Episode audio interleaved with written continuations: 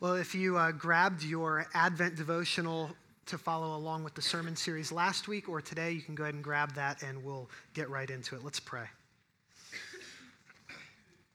Father, we give you thanks and praise that whenever we open the Bible, the book that we as followers of Jesus believe you have written, you are speaking to us even despite us. Father, we're so thankful that whether we come into this room believing or doubting, hurting or happy, uh, eager to hear from you, or just sort of heavy in, in our spirits, no matter where we've been, what we've done, we thank you that when your word, your inspired, inerrant word is open, you are speaking. And so, Father, our simple prayer is that right now, no matter who we are, that you would speak to us. I pray that you will also, Father, fill me with your Holy Spirit so that what I say will always and only make much of Jesus, that my words will fall to the floor and yours will go forth into our hearts. For Jesus' sake and his glory, we pray. Amen. How do you respond when God brings unexpected circumstances into your life?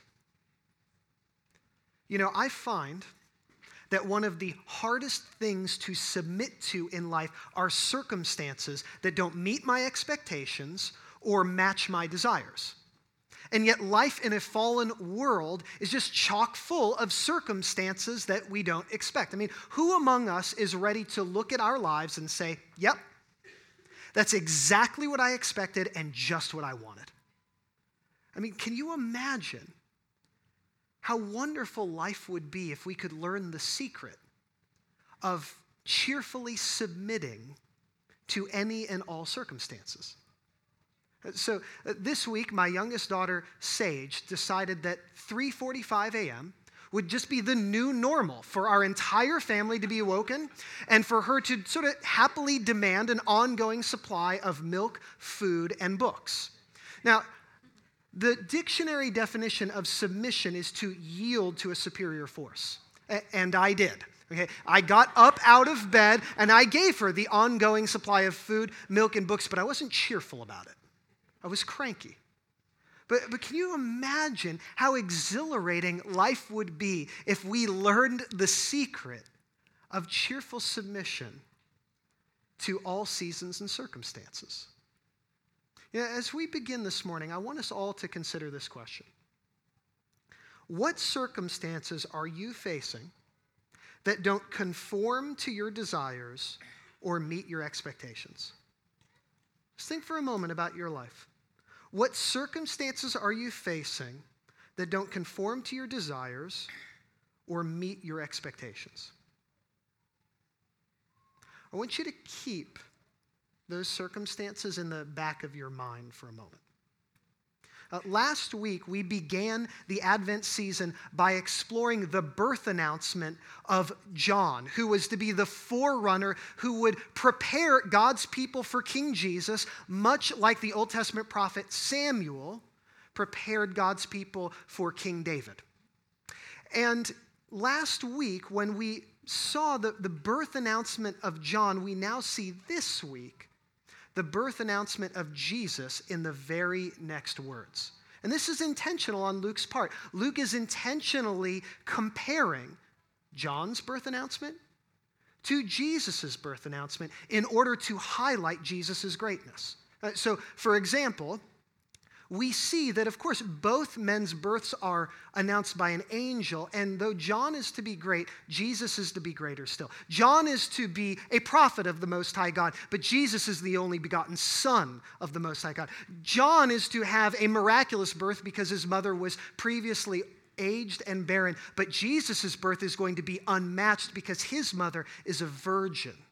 See, whereas John is to prepare the way for the coming one. Jesus is the one to come who will rule and reign forever. But the comparisons between John and Jesus are not the only comparisons happening in these birth announcements. Luke isn't just comparing John to Jesus, he's also comparing Zechariah to Mary. Luke is comparing the way Zechariah responded to the unexpected promise that he would have a son in his old age, John, to the way Mary responds to the announcement that she'll have an unexpected child in her virginity named Jesus. You may remember from last week that Zechariah responds to God saying through the angel that he's going to have a child with a, question that sort of reveals his unbelieving cynicism. And so the angel curses him with silence until John is born. But Mary is different. After being told that she's going to bear not just a child, but the Lord himself as a virgin, she responds with an honest question. So, Luke 1, verse 34, she asks, Well, how will this be since I am a virgin? So, this isn't the cynical, unbelieving questioning of Zechariah. This is the questioning of faith and wonder. Mary is essentially saying, I believe that God's word is always trustworthy and true. So I just have an honest question How's this going to work? You know, practically speaking, since I'm a virgin. Rather than receiving a curse of silence for her honest question, the angel answers and says that Mary will conceive a child by the power of God's very Holy Spirit. But don't miss the angel never asks Mary if she's sort of up for these unexpected circumstances. The angel just says, This is going to happen. And I think one of the most often overlooked aspects of Advent is just how costly these unexpected circumstances are going to be for Mary. According to Old Testament law, for example, Joseph could have had Mary stoned to death for her seeming infidelity. So these unexpected circumstances actually put Mary's life at risk. Now, we read later in the Gospels that Joseph was a just man, and so he decided to just divorce Mary quietly. So this unexpected circumstance doesn't cost Mary her life, but it does seem that it may cost her her marriage. Now, we know that Mary's life and her marriage are spared but we also know from the insults that were hurled at Jesus during his earthly ministry that for the rest of her life, Mary was thought of as something of a whore by her community that didn't buy the virgin conception. See, we often overlook just how costly this unexpected birth announcement would be for Mary. So let's look together at how she responds to these most unexpected circumstances. Luke chapter 1, verse 38. And Mary said, Behold, I'm the servant of the Lord. Let it be to me according to your word. Knowing full well that this unexpected birth announcement will be so costly to her, she responds by saying, Behold, I'm the servant of the Lord. Let it be to me according to your word. I mean, that's Christian discipleship in a sentence or two. It's cheerful submission to God in all circumstances, no matter the cost.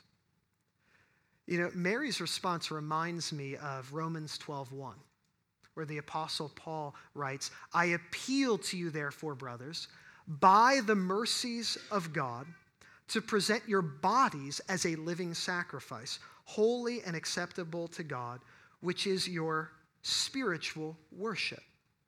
You see, the Christian life is a whole life of worship offered to God as servants. We don't just worship with our lips, we worship with the song of our whole life.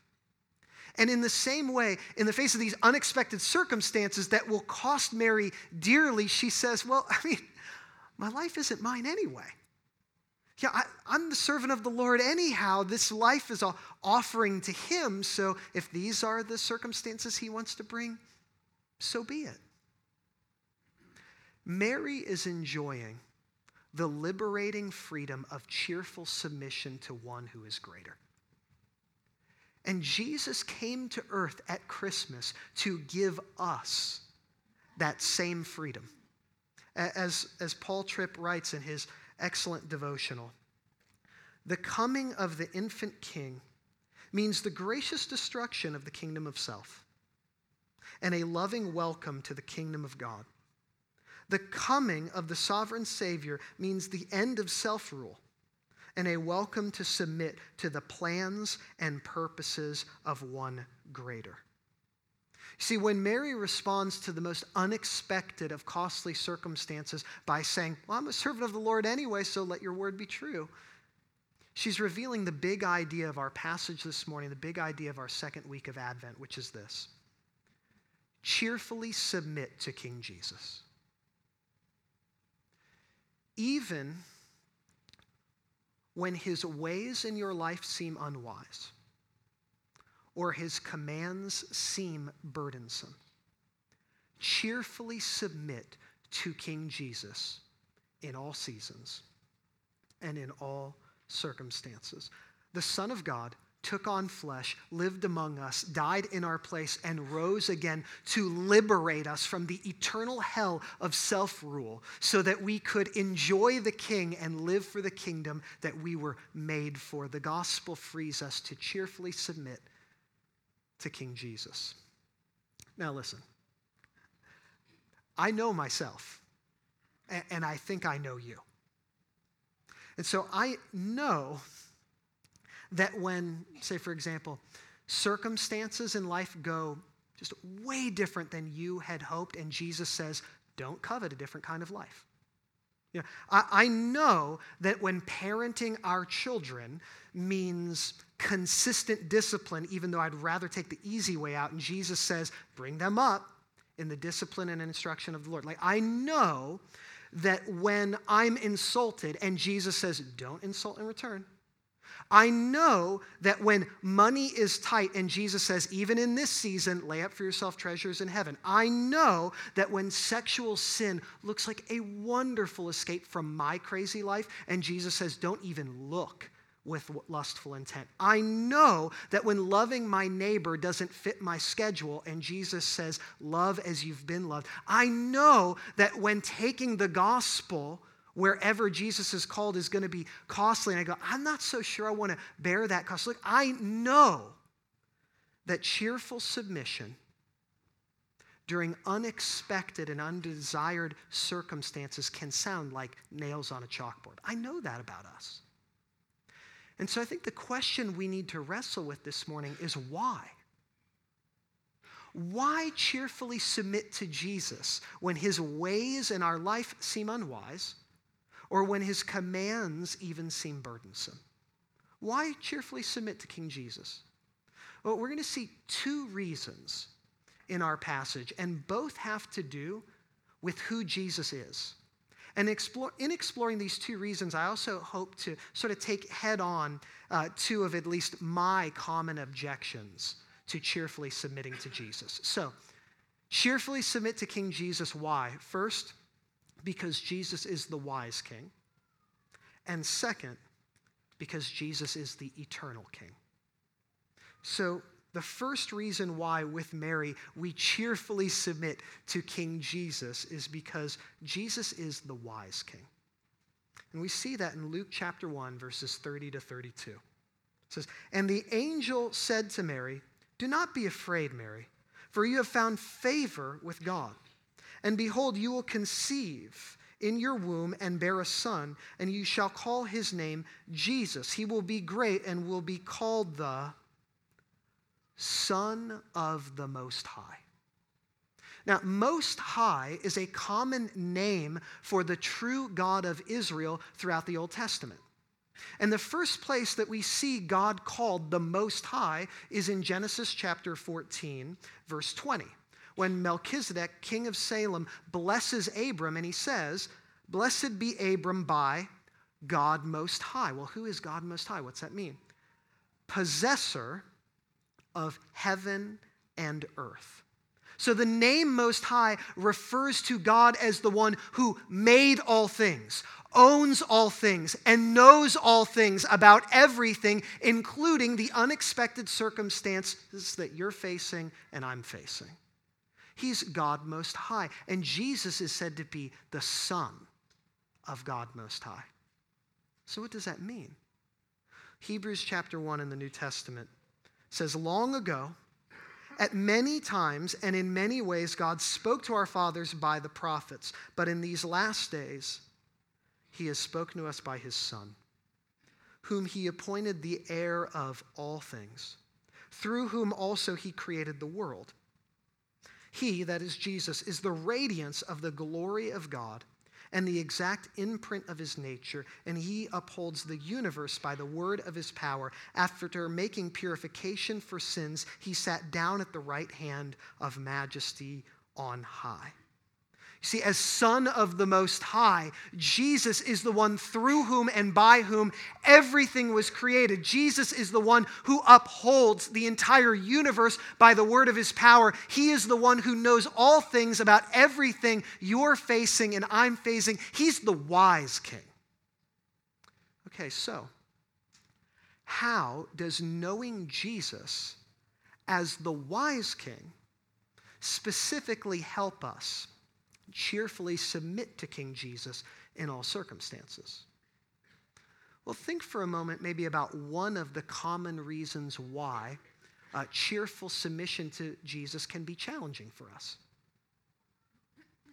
Because we think we know better.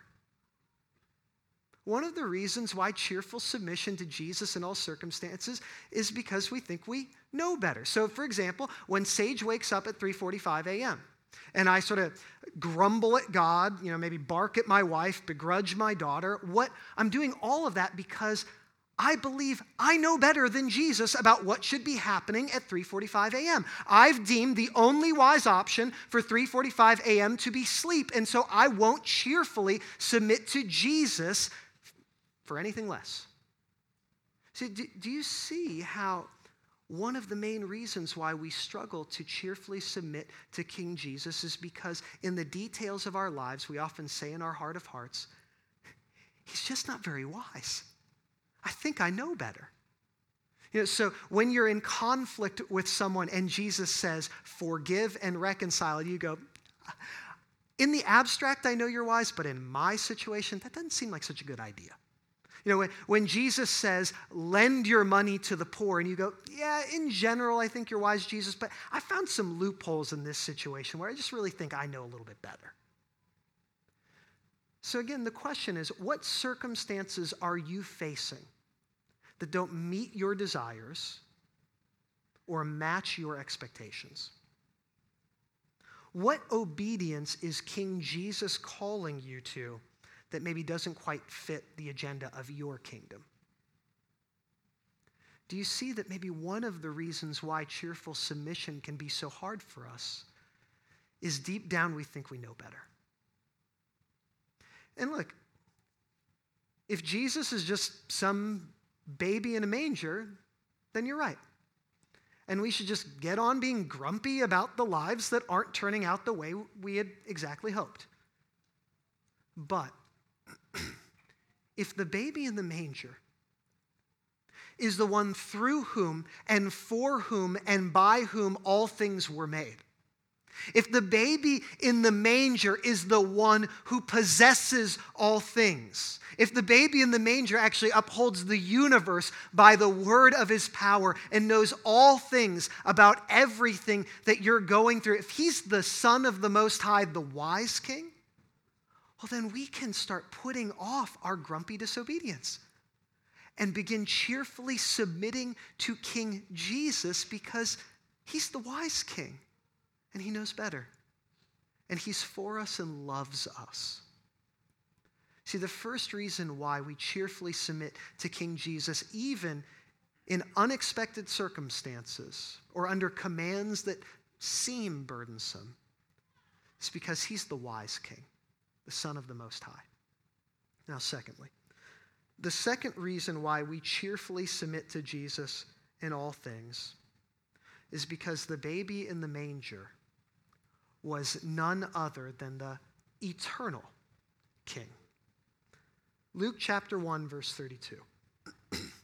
and the Lord God will give him, that is Jesus, the throne of his father David and he will reign over the house of Jacob forever, and his, of his kingdom there will be no end. Like now, we, we already know that Jesus is related to King David through his adopted father Joseph, but the angel Gabriel is saying so much more than that about King Jesus. You see, back in the Old Testament in 2 Samuel, God made an eternal promise to David.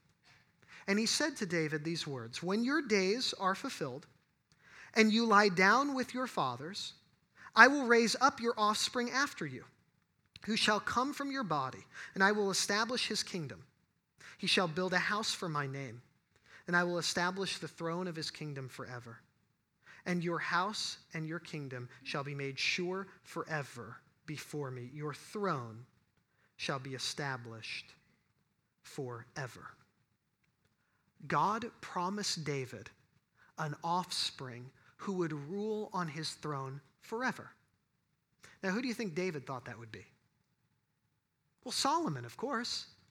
Wealthiest man in the land, had more wisdom than anyone on the earth. He started incredibly well. But of course, by the end of Solomon's life, the kingdom was about to be divided. Solomon himself had become a total disaster, and instead of ruling forever, he died. But the Old Testament prophets that followed promised that a greater son of David was coming. Still, a greater king than Solomon was coming, a redeemer, a Messiah, a Savior, the Christ. And the prophet Isaiah promises his arrival with these words For to us a child is born, to us a son is given, and the government shall be upon his shoulder, and his name shall be called Wonderful Counselor, Mighty God everlasting Father, Prince of Peace. Of the increase of his government and of peace, there will be no end. On the throne of David and over his kingdom to establish it and uphold it with justice and with righteousness from this time forth and forevermore.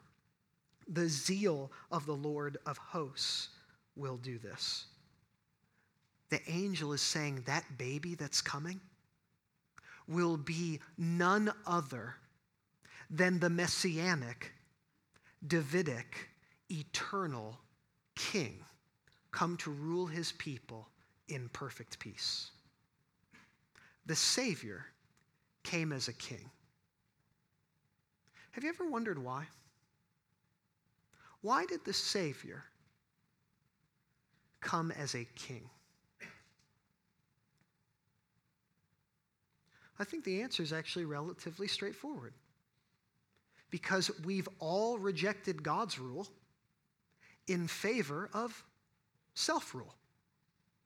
See, in our sinfulness, we all tend to think of submission to authority not our own as a loss of our freedom. We all have a greater allegiance to the kingdom of self than the kingdom of God. Just consider the three word description the New Testament gives for what sin does to every person lived for themselves.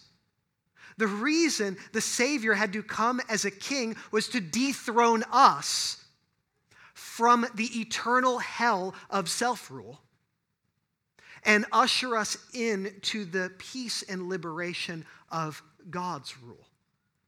As again, Paul Tripp writes in his Advent devotional Jesus placed himself under the broken and unjust human rule in order to liberate us from self rule and transform us into people who celebrate and willingly submit to his rule. The coming of the infant king means the gracious destruction of the kingdom of self and a loving welcome to the kingdom of God. The king would die as a criminal so that criminals against his rule would be welcome into his throne room and live with all the rights and privileges of being members of his royal family. The gospel is good news that the king has come lived, died, and been resurrected to free us from the eternal condemnation that we deserve for our treasonous self rule and free us so that now and forever we can live for the king and the kingdom that we were made for. But don't miss the angel Gabriel's emphasis. The angel Gabriel's emphasis isn't that Jesus is king. That is true. But you notice what he repeats. The emphasis is that he's the eternal king. See, Jesus has not come to rule us for a day or a lifetime, but for a blissful eternity. That's why the closing chapters of the Bible describe this beautiful eternal kingdom where Jesus is king. Revelation 21 says, John is speaking, he says, Then I saw a new heaven and a new earth. This is the kingdom that our king is preparing. For the first heaven and the first earth had passed away, and the sea was no more. There's not going to be any more chaos.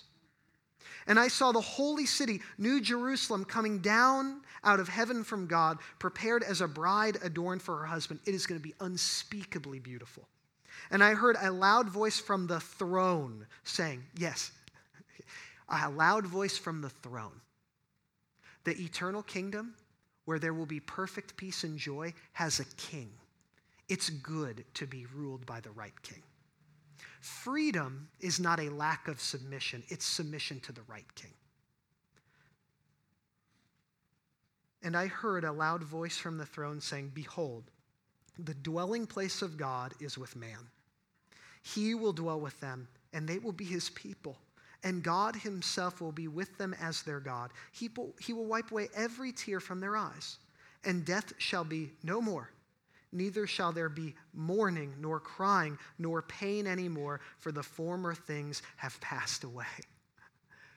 Jesus is going to be our king forever. I'm so happy about it.